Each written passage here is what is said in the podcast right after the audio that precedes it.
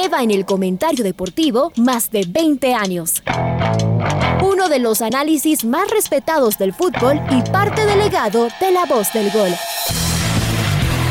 La red presenta. Garnica el que inspiró hoy a Cristian Valencia que saltó en el área chica y le empujó con la fuerza de los 45 mil tricolores. Fútbol Radio con Julio Lazo. Un espacio para analizar y discutir del fútbol que más nos gusta. Viejas recetas del fútbol para nuevas alegrías en el Atahualpa. Se saca además de encima el fantasma este celeste. Bueno, se acabó nomás del recuerdo del 2009 con el doctor Julio Lazo y los periodistas de Jornadas Deportivas, Alfonso Lazo Ayala, Patricio Javier Díaz y Luis Quirós. La red. Bienvenidos. Amigos, ¿qué tal? Buenos días. Eh, ¿Cómo están? La verdad es que una, una nueva fecha del, del campeonato muy, eh, muy intensa. Además, terminó ayer con, con, con este plato fuerte, ¿no? más allá del... Eh, o más bien dicho, nos estamos acostumbrando cada vez más a, a este tema de, de, ver el partido de la fecha el, el, domingo el domingo en la noche. Ojalá esto fuera con uh, siempre con, uh, con transparencia, pero pero finalmente termina siendo así, ¿no? Que el, que el domingo en la noche eh, se juegue el partido más más importante, el más atractivo. No no siempre es es demasiado claro o no siempre queda tan claro cuál es ese, es ese partido, pero, pero en general eh, así ha venido pasando. Eh, fue Liga Emelec la, la, semana pasada y esta vez fue Emelec, Emelec Católica. No deja de distorsionarse un poco la fecha, ¿no? Por, por el partido suspendido, por el hecho de que no, de que no jugó Barcelona. Eh, es curioso porque desde la perspectiva del, de, de, los dos equipos que, que no jugaron, siempre se va a tender a pensar eh, en ver la tabla de posiciones eh, con los puntos que faltan por, por disputar o los puntos que supuestamente van a ganar en el, el partido que, que, no se jugó. Pero, pero aún así, a, lo que voy es que eh, es curioso a estas alturas del, del campeonato tener partidos uh, que no se jueguen, tener partidos pendientes. Eh, evidentemente sí, sí, se distorsiona un poco la tabla y eso que ni el Barcelona ni el Aucas están tan uh, tan arriba, pero pero evidentemente si no se juega un, un partido sabemos que la que la tabla no tiene toda la, la información que a estas alturas debería eh, debería tener.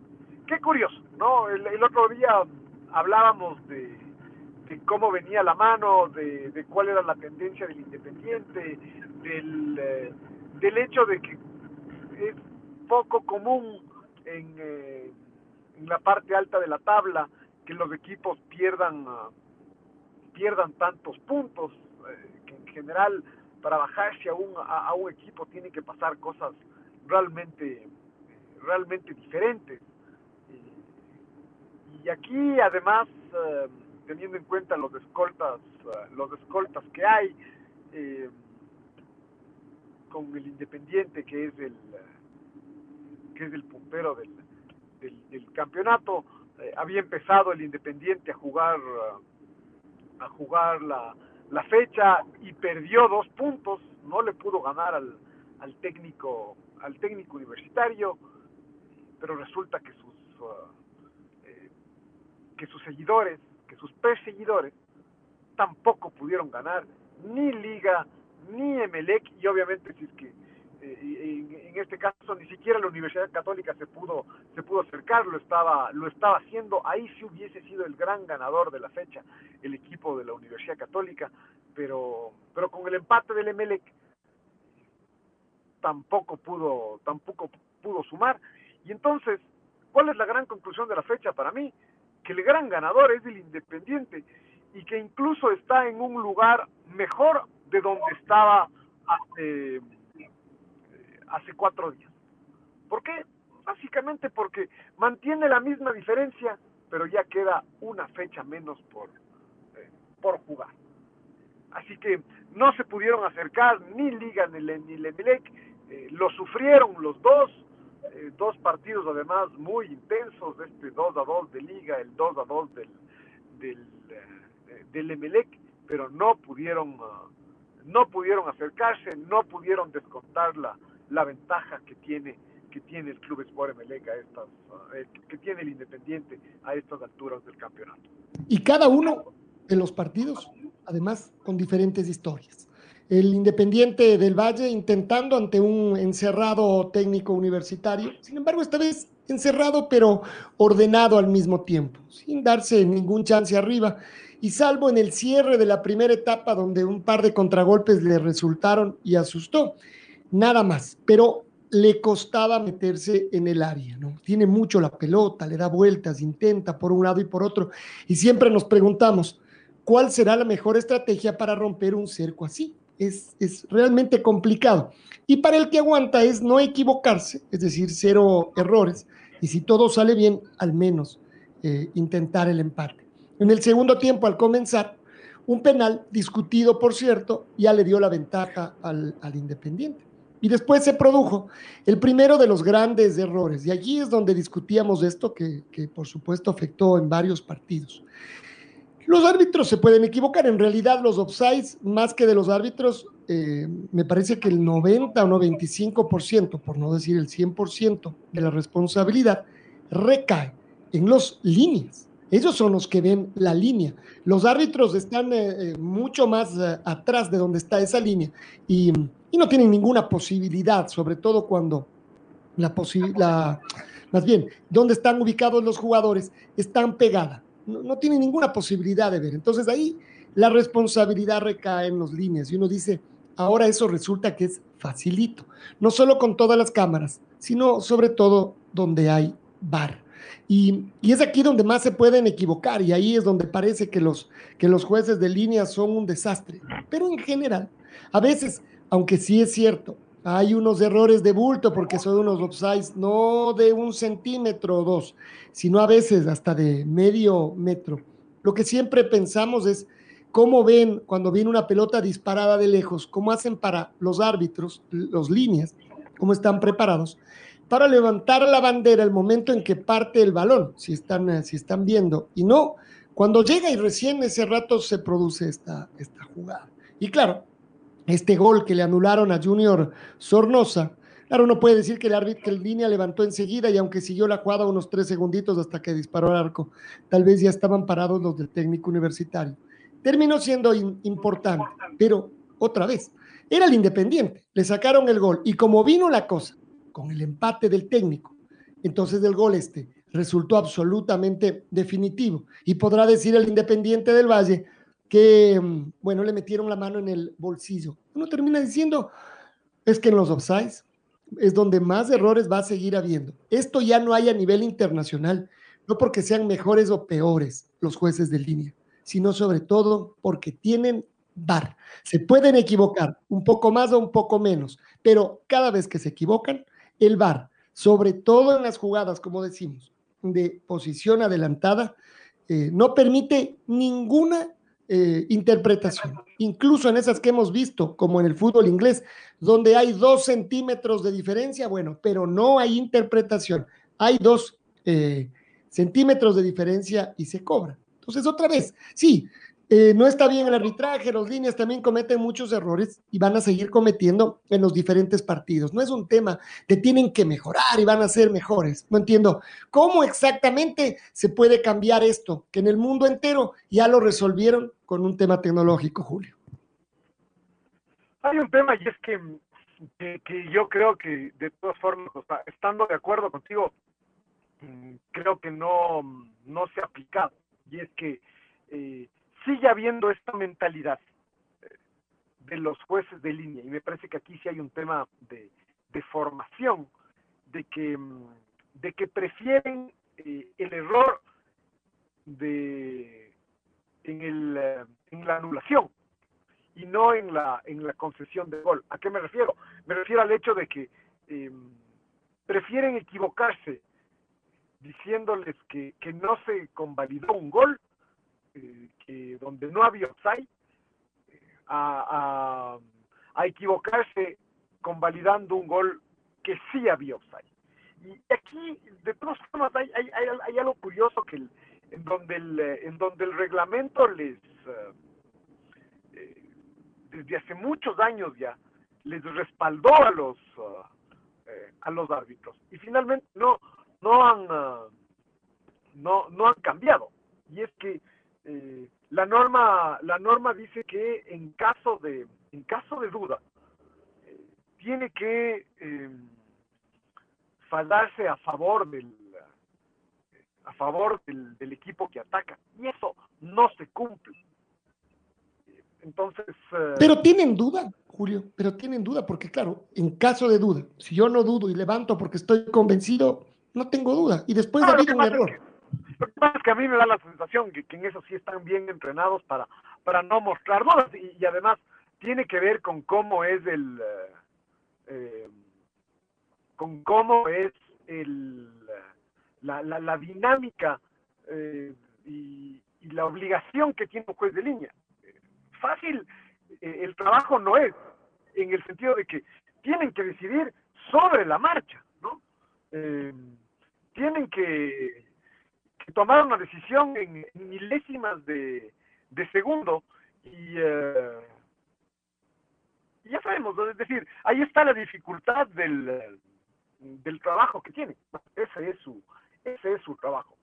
Y, esto, lo, que estoy diciendo solamente es un elemento, es un elemento adicional, ¿no? Es decir, los, uh, los jueces de línea además me da la sensación de que también quieren protagonismo en su partido y, el protagonismo lo tienen no cuando se quedan con la bandera abajo, sino cuando se quedan, cuando levantan la bandera. Entonces, eh, lo, lo, uno va llevando a, al otro. Este, este protagonismo se traduce en eh, anular jugadas en, eh, en, lugar de darle darle continuidad a otro tipo de a otro tipo de jugadas. Entonces este este es apenas un, un elemento un elemento adicional en todo este este problema de los árbitros. Ponía, ponía encima de la mesa Santiago Escobar hace un rato algo que, que no necesariamente lo tenemos eh, siempre en el radar, ¿no? Como, un, uh, eh, como una fuente de, mejora, y es el tema de la profesionalización de los, uh,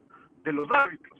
A veces uno dice, o no, no, no sé si, eh, si con más capacitación, no sé si entrenando más, los árbitros van a dejar de cometer esos, uh, eh, esos errores parece eh, parece complicado eh, pero pero sí es decir no deja de ser algo a, analizar. La profesionalización de los árbitros a ser la que la que haga que demos un paso para para adelante. Queda claro que, que el problema sigue existiendo es decir ha sido un año terrible para los para los árbitros con muchos cuestionamientos y además queda claro que, esto, a diferencia de lo que pasaba en alguna, en alguna época, donde localmente a los árbitros no necesariamente les iba bien, porque además, por otro lado, se, se distorsiona mucho más el tema o hace mucha más bulla el hecho por, eh, mm, por los reclamos de los equipos. Reclamos de los equipos siempre va, siempre va a haber y, mucho más de los equipos grandes y, y es una caja de resonancia cuando el error es en contra de los de los equipos de los equipos grandes, eh, evidentemente. Pero, pero a diferencia de lo que pasaba en otros años, me parece que, que esta vez eh, los árbitros eh, tampoco les, les, ha ido bien a nivel internacional. ya ni siquiera son, son tomados en cuenta o es casi casi por razones políticas que son que son tomados en cuenta cuando, esto pasa a nivel internacional. Lo que pasó en la en la Copa América fue un papelón de los de los árbitros ecuatorianos, ¿no? Fue un papelón de los árbitros ecuatorianos. Entonces, eh, eh, yo creo que ahora sí la, la crisis es, eh, es absoluta y, y obviamente esto no se soluciona de un día de un día para el otro y menos menos aún en un contexto de, de crisis económica adicional a todo a todo.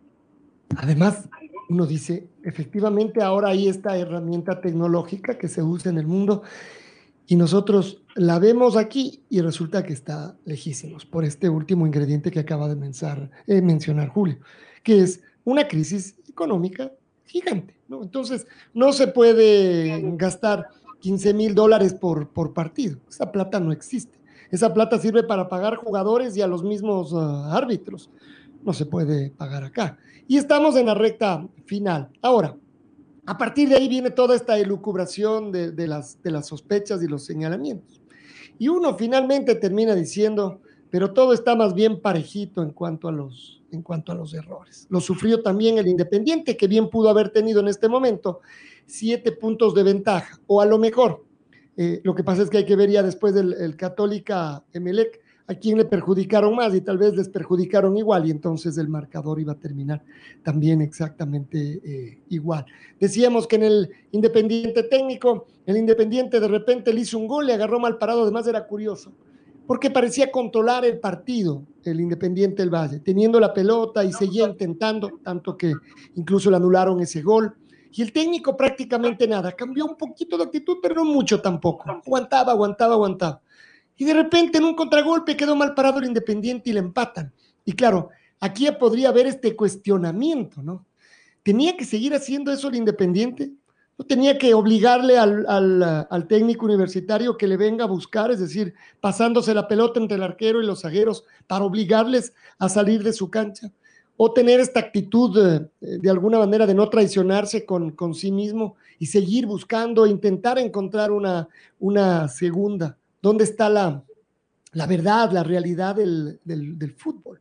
En la actitud del, del Independiente, que terminó siendo el, el, empate. Y por supuesto, después de enojados también, los muchachos se le fueron encima al, al árbitro eh, a reclamar por ese, por ese gol anulado a Junior Sornosa, que ya no había nada que hacer.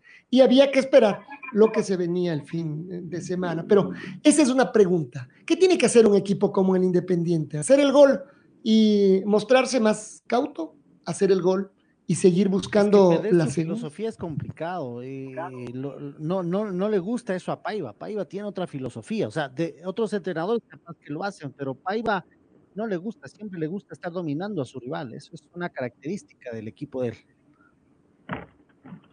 Fue, fue curioso lo del fin de semana, porque eh, por un lado, eh, el Independiente tiene esta forma de, de de tener la pelota y de controlar los partidos. Eh, y en general eh, va, va trabajando los, los, partidos, incluso en, eh, en, en, partidos de estas características donde se le donde los rivales se le, se le encierran. Es no, no es la primera vez que eso pasa. Me parece que ha tenido en otros uh, en otros partidos ha tenido más lucidez que lo que tuvo el que lo que tuvo el viernes, que a pesar de de tener la, la pelota, creó de todas formas muy pocas situaciones, uh, muy pocas situaciones de gol. Me parece que, el, que, que, además del penal, por ejemplo, que, que dice Alfonso, más, que discutido, es un penal un poco absurdo el que comete el, el, mm, el arquero del técnico universitario. Y me parece que, que, un poco es por la inercia de la, de la jugada y no y termina siendo una, una imprudencia. Pero pero en partidos así el Independiente no no es la primera no es la primera vez. Eh, me parece que eh, esta vez eh, lo que le faltó fue de todas formas en, y, más allá de este tema de de, de seguir atacando el técnico finalmente consigue el gol porque porque algo se suelta y porque necesitaba ir a ir a buscar el, el empate. Es decir hay cuántas veces en el fútbol hemos visto esto de equipos que se encierran y que finalmente eh, se quedan con las manos con el, las manos vacías. En el, contra el mismo Independiente Julio el Barcelona, ese fue el mejor caso. No le habíamos visto jugar así a Barcelona hace rato largo y con Independiente fue a encerrarse y a quemar tiempo a ultranza y le hicieron el gol en el último segundo claro. sin tener un solo chance. No, y aquí, y aquí finalmente el técnico, lo, lo, lo que sí es cierto es que hace, eh, hace el gol en el segundo tiempo, pero, pero como tú decías, en la parte final del primer tiempo ya había tenido un par de un par de ocasiones que además parecían totalmente descontextualizadas para lo que para lo que fue el para lo que fue el partido.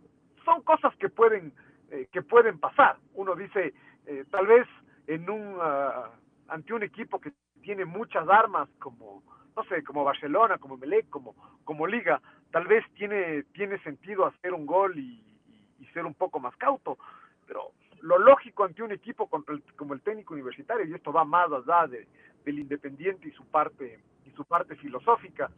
Eh, el tema era seguir, seguir atacando, parecía poco probable, y cada tanto se da un partido así, una jugada, una jugada así, y le empatan el, y le empatan el partido. Eh, dentro de todo, repito, mm, entre lo que pasó el sábado y el, y el domingo, eh, me parece que, el Independiente, a pesar de eso, terminó siendo el gran ganador, el gran ganador de la fecha, a pesar de lo que le pasó contra el técnico. Seguramente eh, lo del técnico será un uh, será un aprendizaje para para futuros uh, para futuros partidos, de alguna forma, ¿no? En, en, en, cómo en cómo superar una, una defensa así, en que el dominio con la pelota se vuelva también un dominio en el, en, el arco y en que si eh, eh, se esté en ventaja, de pronto ya no tiene sentido eh, tomar ningún tipo de ningún tipo de riesgo por todo lo que se está todo lo que se está jugando va más allá casi casi de, de un estilo de un estilo de juego. Y de todas maneras, eso se discute, ¿no? Es que curioso. Bueno, jugaron liga con un montón de suplentes y juveniles en un verdadero potrero. Es imposible jugar en, en Manta. Incluso uno dice para el Manta, ya, no ni siquiera para los visitantes. Es como jugar en, eh, en una cancha colegial, que en lugar de que se vea ah, de arena y de tierra, se le ve verde, pero el verde es solo para que se le vea así. Y después, el partido del que hemos hablado un poquito entre el MLEC y la Universidad Católica. La red Atrapados por el Fútbol 102.1. Llegamos a este Manta Liga Deportiva Universitaria eh, que presentaba, bueno, a un equipo de lo que más se habló durante la semana es de los graves problemas que tenía Liga con sus lesionados y a eso sumar los, los suspendidos. Así que de todas maneras empezó a ser una nueva oportunidad para algunos jugadores jóvenes. Y de todas maneras, ha lorado ir completando el, cuadro. Pero arriba, eh, Sebastián González, Nilson Angulo y, aunque lo seguimos mencionando a Diorcaer Reasco, él claro ya no es tan joven con estos, como estos otros chicos, pero no fueron los, únicos. En el segundo tiempo, bueno, ahí sí ya Liga tuvo que meter a toda la legión de, juveniles para aguantar el partido. Como decimos, en una cancha que es injugable. Y así todo, en ese primer tiempo Liga lo peloteó al Manta, peloteó, le pegó dos, dos pelotas en los postes, falló otros goles eh, que parecían también eh, eh, imposibles y recién logró un gol de cabeza tras gran centro de Pedro Perlaza, de Nilson Angulo precisamente, pero siguió perdiéndose goles. Lo curioso es que, ¿quién diría? Eso le pesaría hasta, hasta el final porque cambió el trámite en el segundo tiempo, lo que siempre decimos, ¿no? Ahí hay mucho esto de los estados de ánimo. Liga ya ganaba, decidió regular. El Manta ya perdía, decidió arriesgar. Y le salió bien, terminó empatando. Y parecía que todo era cuesta arriba y Liga hizo el segundo gol. Esta vez fue un error eh, gruesísimo de Hamilton Piedra. Cada tanto, no sé si atribuirle a la cancha justo en ese gol, pero bueno, eh, lo de la cancha fue para todos. Y cuando parecía en, cambio que ahí sí ya ganaba liga un golazo de Gerardo Martínez de otro partido y de otra cancha seguramente y terminó siendo 2 a 2 que para liga terminó siendo como un eh, castigo, aunque ya para entonces ya la había pasado mal, ya Adrián Gavarini volaba de lado a lado y los muchachos del Manta, yo creo que mucho también tiene que ver con la cancha, no podían eh, empatar al menos el, el, encuentro, lo hicieron en la parte en la parte final y terminó 2 a 2. Y Liga también dejaba escapar la gran oportunidad de quedar a tres, a, tres puntos, ¿no? Y, uno piensa en el, en el futuro, cómo se va a parar esta liga, cómo va a, seguir buscando los Recupera para este fin de semana algunos jugadores, ¿no, Alfonso? ¿A quiénes nomás? Al Cunti, ya está recuperado. Eh, la, también decía que para esta semana. Mm, sí, bueno, pero con Caprof, para que juegue unos minutitos, será. Mejor, sí. Y el otro es eh, la posibilidad de Luis Amarilla también y Lucas Villarruel, que decía que esta semana le hacían un chequeo y que ya podría estar, decía el doctor Cabezas. Pero, pero hay algo, hay algo curioso en esto que dice Luis. en, quiénes son los jugadores que vuelven. Y es que eh, tal vez sí le da más, ah, más variantes al, equipo de liga, pero, pero no sé si, eh, si quienes vuelven eh, van a, juegan en las posiciones donde, donde Liga de alguna forma muestra más, ah, más fragilidad, donde Liga eh, se ve obligado a, hacer jugar a sus, a sus juveniles. ¿no? Creo que, que se puede discutir a propósito del rol de los, de los juveniles, y es que em, en general uno se queda con la sensación de que ninguno de ellos desentona. ¿No? Incluso algunos, como, como Nilson Angulo, eh, termina siendo hasta, eh, hasta figura.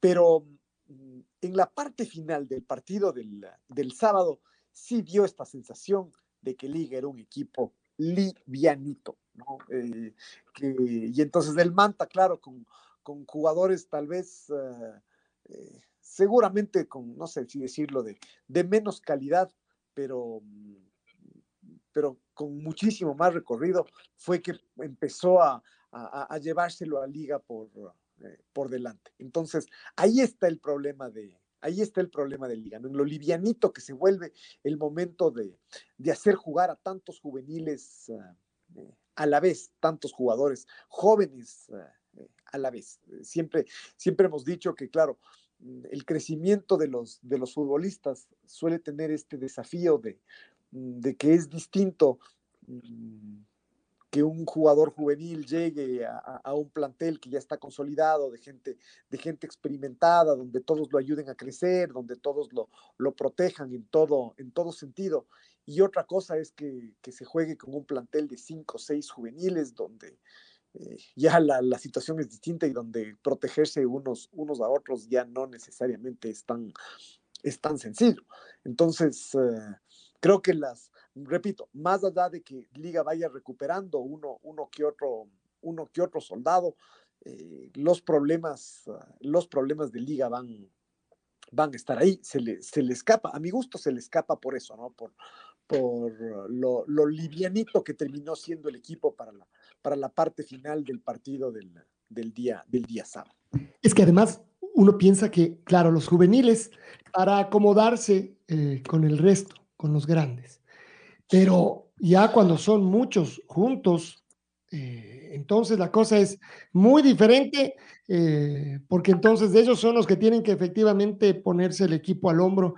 Y creo que ahí es donde se siente más lo que tú decías de Livianito, yo creo que se refleja en la parte física inmediata, en los choques, de ir una y otra vez, eh, con jugadores más fuertes que tienen más años en, en, esto. Además, tal vez el ejemplo sirve, ¿no? para diferenciar los jugadores de primera división. El jugador profesional de primera división tiene mucha cancha de entrenamiento, mucha competencia. Eh, en este caso, los jugadores del Manta, sin ser eh, estrellas, eh, han tenido que pasar por unas muy difíciles y, eso también les hace tener otra percepción y, otra manera de, de, mirar, en este caso, un partido, un partido bravo. Además, eh, me parece que ahí sí como, como las fieras, ¿no? Que huelen sangre. Y el equipo de liga aguantaba como podía. Ni siquiera Adrián Gavarini era, era capaz de parar a los suyos y de sacarles de su, de su área. Se dedicaba a, volar, a tratar de volar y llegar y llegaba y sacaba y otros remates se iban cerca. Pero estoy de acuerdo. Es decir, estos jugadores, claro, necesitan crecer si la pregunta es si lo pueden hacer todos al, mismo tiempo o si en algún momento habrá chance de ir eh, sacando y entrando eh, y que estén un poquito más, más mezclados. Pero eso es lo que tiene Liga, es decir, eh, lo que sí pasa aquí es que todo esto se hace a la falta, no es un tema de planificación. Esto es lo claro, no, no los, va, los muchachos que tendrían que ir tal vez creciendo naturalmente, Alfonso, es decir, dándoles eh, oportunidad, unos minutos, cobijándoles con jugadores de experiencia, hoy no, como usted dice, a la cancha y a jugar y ustedes a ponerse el equipo al hombro y Nilson Angulo a empezar a marcar diferencia porque no hay de otra, no hay más tiempo. Estas son las circunstancias que lo obligan al entrenador a poner esto, Alfonso. Y no en la quinta fecha de la primera etapa, ¿no? Sino cuando quedan eso, unas poquitas fechas para que esto, para que esto termine, ¿no? Así que, así que bueno, finalmente desde ese punto de vista termina siendo un, buen empate, ¿no? Dadas las, las circunstancias, y a esperar, ya vamos, eh, eh, ya vamos a ver qué es lo que termina ocurriendo para el próximo partido, si logran recuperar al menos un par de, de jugadores, porque claro, los puntos se hacen absolutamente necesarios y para conseguirlo se necesita a un plantel un poquito más, eh, más gordo. Entonces, no sé si ahí sí, ya nos metemos en el partido de ayer, en este MLE Católica que tuvo de todo, que terminó siendo uh, dramático, Julio. Me parece que el, que el, que el Emelec de alguna forma se, se, sorprendió con el ida y vuelta que le planteó eh, Católica. Y, eh, y, además el hecho, y, y, suele pasar, ¿no? Incluso ayer en la noche, el Mao Castillo, mientras se jugaba el partido y luego del gol del Emelec, él ponía un tuit haciendo referencia a que el Emelec, una vez que está en ventaja, históricamente eh, más del 85% de las, eh, de, las, de, de las veces eh, gana, ¿no? Y, y, esa es la sensación que uno tiene cuando, cuando uno va a jugar con un equipo como, como Emelec, que si, es que, le, que si es que ya le llegan a hacer un gol, eh, las posibilidades de, de, conseguir un resultado disminuyen. Es, es, muy poco probable que pase esto que, que, la Católica hizo ayer y me parece que al primero al que sorprendió fue al, fue al Emelec, ¿no? Esto de, de, luego de estar ya en desventaja, proponer este, este ida y vuelta que, que lo sorprendió a que lo sorprendió Emelec.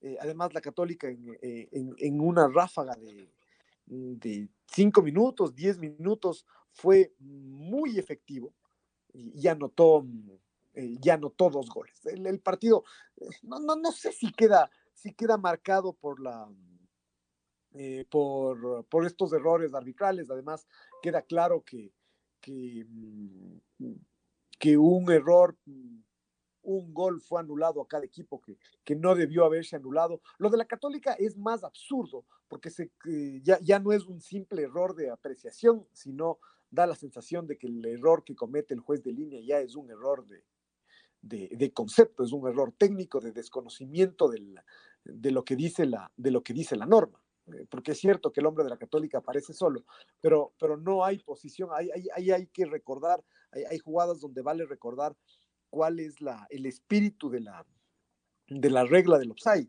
que es eh, efectivamente esto de la, de la posición adelantada. Y en este caso no existe posición adelantada porque el jugador no está delante de la, de la, de la bola, está, eh, está detrás.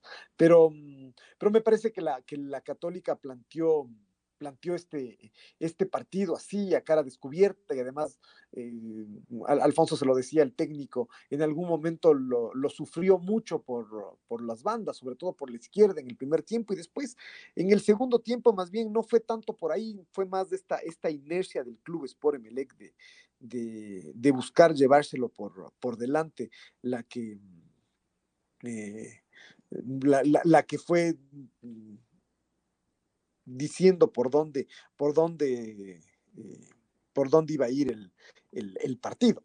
Entonces, eh, poco común eh, esta contundencia, hablábamos, hablaban hace un rato con el técnico de la Católica del, de la falta de efectividad que había tenido y uno dice, y al mismo tiempo, el rato que uno marca dos goles y en un solo tiempo, eh, ya no hay mucha falta de, ya no hay mucha falta de efectividad, ¿no? Ya ese rato sí, la católica eh, más bien demuestra que, que, que efectividad eh, sí tiene.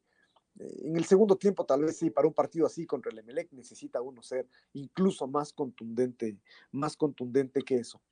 Y, eh, y, tuvo una, el mismo, este mismo chico Valencia. El otro día, el otro día discutíamos aquí quién, quién tenía que, que jugar en la, en la Católica a partir de la falta de, de efectividad de sus, uh, de sus delanteros.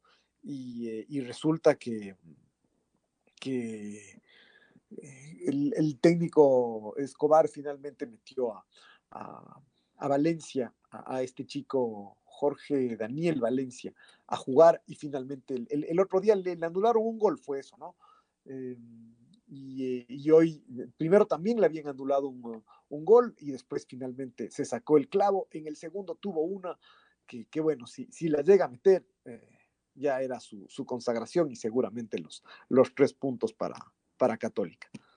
Y, y, claro, uno dice, de todas maneras, en esto de la efectividad, la discusión tiene que ver con, con los nueve, ¿no? Que han dejado de, de, marcar.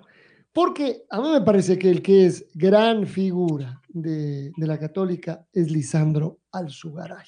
Ayer le hicieron el penal a él, la sutileza con la que pone el balón para el, para el segundo gol, el que hace Jorge Valencia, Jorge Daniel Valencia, además resolviendo bien, como para ilusionarse, ¿no? Se había hablado entre semana Tal vez era momento de dejar a los dos grandotes centros delanteros en el banco y, e intentar con, con este chico. Y finalmente fue una mezcla, ¿no? Entre él y Lisandro Alzugaray se movieron ahí por el medio, por, por afuera.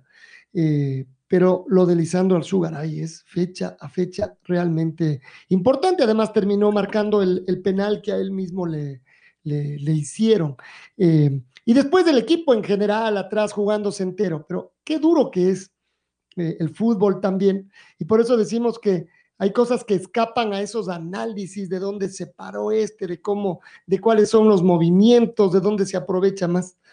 Cuando viene una pelota llovida y saltan dos jugadores de la Católica para sacar, sin tener eh, ni siquiera marca encima. No, no es que saltan con un rival y este les desequilibra.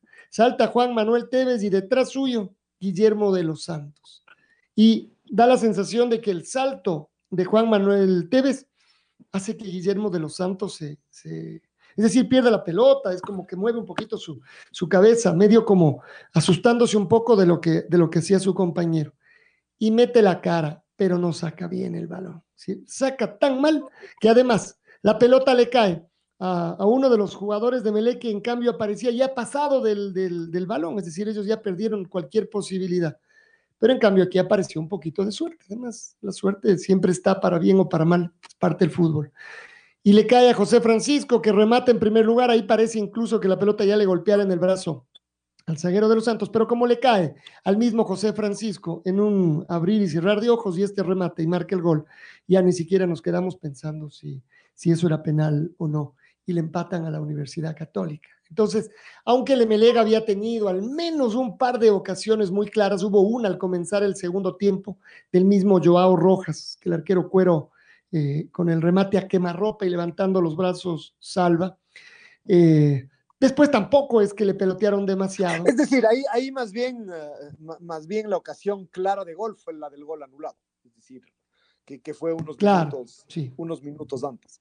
Y que de todas maneras, eso ya demostraba que el Emelec se había metido en el área de, de, la Católica. Es decir, sí, estaba ahí, a veces eh, más infructuosamente, es decir, a pelotazo limpio, y otras veces tratando de llegar más claro. La Católica, en cambio, no lograba en el contragolpe ser lo suficientemente peligroso y me dio la sensación de que con la presencia de los dos grandotes lo que perdió es velocidad. Tal vez uno pensaba, bueno, pero va a ganar ahora que le están peloteando tanto, va a ganar en presencia física en su área y curiosamente perdió precisamente ahí. Una sola tuvo no tan clara Juan Manuel Tevez, porque aunque tuvo la posibilidad de correr, el zaguero del Emelec fue un poco más rápido y cuando ya llegó para rematar, le, eh, de alguna manera le arrimó. Y, ya cuando remató, remató débil, es decir, ya incluso medio cayéndose. Pero ya le costó ahí a la Católica, es decir, ya había quedado lejos. Esos últimos minutos fueron de aguantar básicamente el partido de tener que, sí, sacarla como podían y en general estaban bien, bien el arquero hasta esta jugada que, que relatamos. Y claro, ahí el partido terminaba. Ahora, rescató un punto el Emelec, pero para lo que había ocurrido en la fecha, termina siendo poco y la etapa queda abierta. Además, falta todavía el Aucas eh, Barcelona. Claro, uno puede decir que tal vez le favorece a Barcelona dependiendo de los resultados que se den, o sea, se frena. O sea, como el 9 de octubre, que, que, también fue de los que ganó y ya les igualó en, en puntos. Cabría lo mismo con Barcelona, pero incluso el Aucas podría también pegar un, un, uh, un, salto. No os voy a decir ahora que para ganar la, la, etapa, pero el rato que usted ve la tabla de posiciones, si le va bien al Aucas en ese partido que juega de local, bueno, quedaría a dos de los segundos. Entonces, así como muy lejos, tampoco es que va a quedar el Aucas, más allá que estará pendiente de lo que ocurra en la, en la tabla acumulada, donde en este momento ya es octavo. Si llega a conseguir el triunfo le igualaría al Mushugruna. Ahí, ahí el Aucas, lo, lo, positivo de esta fecha es que eh, eh, la, la, semana pasada se había metido, después de, de, de, muchas fechas, se volvió a meter en la eh, en puesto de clasificación a Copa Sudamericana. Y a pesar de no jugar, lo mejor que le pasó en esta fecha fue que no perdió esa, eh, esa posición. Eh, el triunfo que consiguió el otro día en Manta se, se, valorizó mucho más por el hecho de que el... Porque perdió que, el Macará. De, claro, y además perdió con el Delfín, que fue el equipo justamente al que el Aucas le, al que el Aucas le ganó. Entonces, eh, lo, los tres puntos uh, tomaron, tomaron valor por eso. El rival del Aucas será el, el, Olmedo, que da la sensación de que es un equipo que ya está, que ya está entregado, eh, que, que, ahora sí ya no, no, está sumando nada y lo están goleando eh, fecha, fecha, fecha. Da la sensación de que cualquier rato va a haber un tema un tema más grave con el Olmedo, que no se pueda, que no se pueda presentar, que eh, un, un, verdadero desastre. Y el Aucas eh, juega frente, frente a ese Olmedo la próxima, la próxima semana. Ah, bueno, bueno, ahí están. Esos pueden ser precisamente unos tres puntos y estos que quedan ahí dando vueltas eh, a la Aucas para meterse en, en, en carrera. Y, y, hablando, y hablando de la próxima semana, tampoco hay que perder de vista que la próxima semana es la última fecha antes del, de, que la, de, que el, de, que esto se detenga por, por lo de la selección. Entonces, eh, eso también es, eh, es importante tener, tener en cuenta, ¿no? Eh, que, que la próxima semana se juega la última fecha antes de que el campeonato se detenga por, por, por unos días y, eh, y, entonces eh, eh, lo que se consiga la próxima fecha dura, dura un poquito más, para bien y, y, para mal. ¿Habrá cambiado algo panorama de los jugadores nuestros, eh, empezándolo a ver con un poquito de anticipación? Está jugando Arboleda. Pensando en la selección. Está jugando Arboleda, me parece que ese es, está jugando Domínguez, está jugando y Ángelo Preciado, en, eh, bueno, están jugando también Moisés Caicedo, me parece ya algunos minutos en Bélgica, es decir, se han movido los jugadores, a lo menos Arboleda. Eh, Piero Hincapié. Él me Piero Hincapié. Los... Gonzalo Plata, ¿no? O sea, yo, yo creo que ahí hay, ahí hay, seis nombres entre los que eh, han estado y los que no estuvieron en la última convocatoria, justamente por eso. Ahí hay seis nombres que, que, que creo que son, que demuestran que el, que el momento de la selección es otro. ¿No? Esto de que, eh, de que hay más jugadores que, que, ya están, que ya están jugando. Eh, tal vez entre los que no están jugando, eh, tal vez del que eh, el, el, caso más llamativo es el de Alan, el de Alan Franco, ¿no? Pero, pero ya se fue no a Estados hay... Unidos, ¿no? A Charlotte me parece que se fue ya. Entiendo que era una posibilidad, pero no sé si ya se concretó. Es, es, ojalá ya juegue con Miguel Ángel Ramírez, que lo conoce podría llevárselo. Volvió a Ayrton Preciado, Julio Alfonso también con un golazo. El Cuco Angulo está marcando goles. Entonces, eh, José Angulo también está ya en ritmo en el Independiente Valle. Es decir, hay más alternativas para el profesor Gustavo Alfaro. Así que me parece que desde ese punto y, de vista. Y Ener también puso un par de. Ener puso un par de pelotas de gol. Así que no, creo, que son todas buenas noticias en ese sentido, seguramente unos, unos más que otros, siempre quisiéramos que jueguen más y que no solo jueguen, sino que además sean, sean figuras, pero, pero me parece que lo, lo más destacable es um, eh, lo de eh, a quienes más les hacía falta jugar, era a Gonzalo Plata y a, y a, Moisés Caicedo, y eso ya está pasando, ¿no? Eh, me parece que eh, que terminó siendo mejor la decisión, y, esto habrá que irlo viendo con el, con el pasar de las fechas, mejor la decisión de, eh, de Gonzalo Plata de a dónde se fue. Primero porque se fue a España, y entonces me parece que en España, a partir del idioma, todo es mucho más, uh, todo es mucho más fácil. Después, el hecho de irse a la, a la primera B, en principio, mm, es, uh, es algo negativo, pero me parece que Cano se fue a un equipo importante, ¿no? Para, para, un, eh, eh, para la primera vez irse a jugar en el, en el Valladolid, me parece que es, eh, que es relevante y entonces es un equipo que, que mal que mal va, va a pelear va a pelear en, en, la, parte, en la parte alta. Eh, lo de Moisés Caicedo, en cambio, es, es mucho más complicado porque en cambio él se fue mm, al, al peor equipo de la primera, de la primera división y da la sensación de que no encuentran no encuentran cómo. El, el, otro día ya Moisés fue titular, pero uno de sus compañeros fue expulsado durante el primer tiempo y, y, dio la sensación de que el sacrificado tuvo que ser, tuvo que ser Moisés Caicedo. Ahí, ahí me parece que dentro de lo difícil que puede ser el fútbol de, eh, el fútbol de Bélgica para un, para un jugador como Moisés Caicedo, me parece que la, la buena noticia, y ojalá que esto sea una buena noticia, es que el director técnico es un director técnico argentino. Entonces, eh, ojalá que eso permita su, adaptación, pero por ahora este es un equipo que tiene el agua al cuello, que, que, le va mal, que le golean todos los fines de semana y así va a ser muy difícil para, para Moisés Caicedo. Sin embargo, eh, eso, jugar en esas circunstancias siempre será mejor que simplemente que simplemente no jugar. Entonces, eh, tal vez para la fecha de eliminatoria no es que ya vamos a ver a todos estos jugadores y sobre todo a estos dos chicos que son de nuestros mejores jugadores y, y seguramente eh, presente y futuro sobre todo. Eh, no es que ya los vamos a ver eh, con un gran ritmo futbolístico, pero creo que en cambio en el, en el ánimo eh, ya, será, ya será distinto, ¿no? Ya, ya no vendrán a la, a la selección a ganar minutos en la, en la selección. Eh, y después, el hecho de que haya cada vez más jugadores y, el, y que el técnico tenga ese desafío de, de no saber a quién, uh, de no saber a quién, a, quién poner. Será bueno, eso me parece que pasa sobre todo en el, en el, centro, en el centro de la saga con el regreso de Robert Arboleda. Eh, finalmente terminaron jugando para lo que venía pasando en eliminatorias.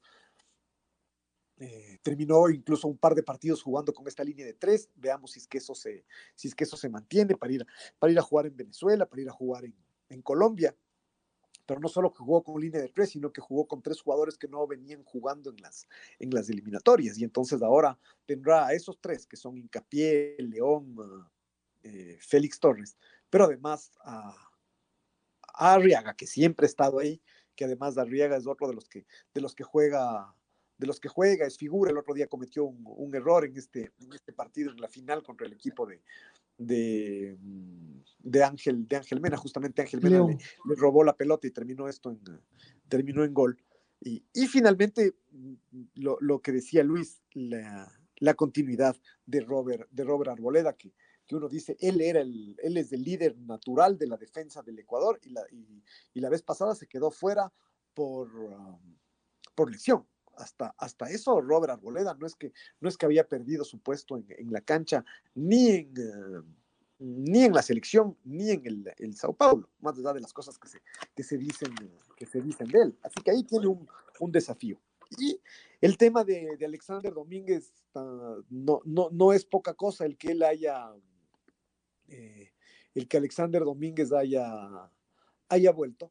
Eh, se fue a jugar en el Uruguay, eso en principio en principio no parecía la mejor, eh, la mejor decisión, pero finalmente no deja de ser un torneo de primera división del, del fútbol sudamericano y, lo que, y, de lo que se trata es de, de, tener, de tener continuidad. Y a estas alturas, en estas poquitas, uh, en estas poquitas semanas, eh, Alexander Domínguez ya suma tres partidos, tres partidos completos. Esa es la continuidad que, que necesitaba a mí me da la sensación de que en virtud de la, de la lesión de, de, Hernán Galíndez, con esta continuidad, Alexander Domínguez será el arquero de la selección para, para los partidos de eliminatoria.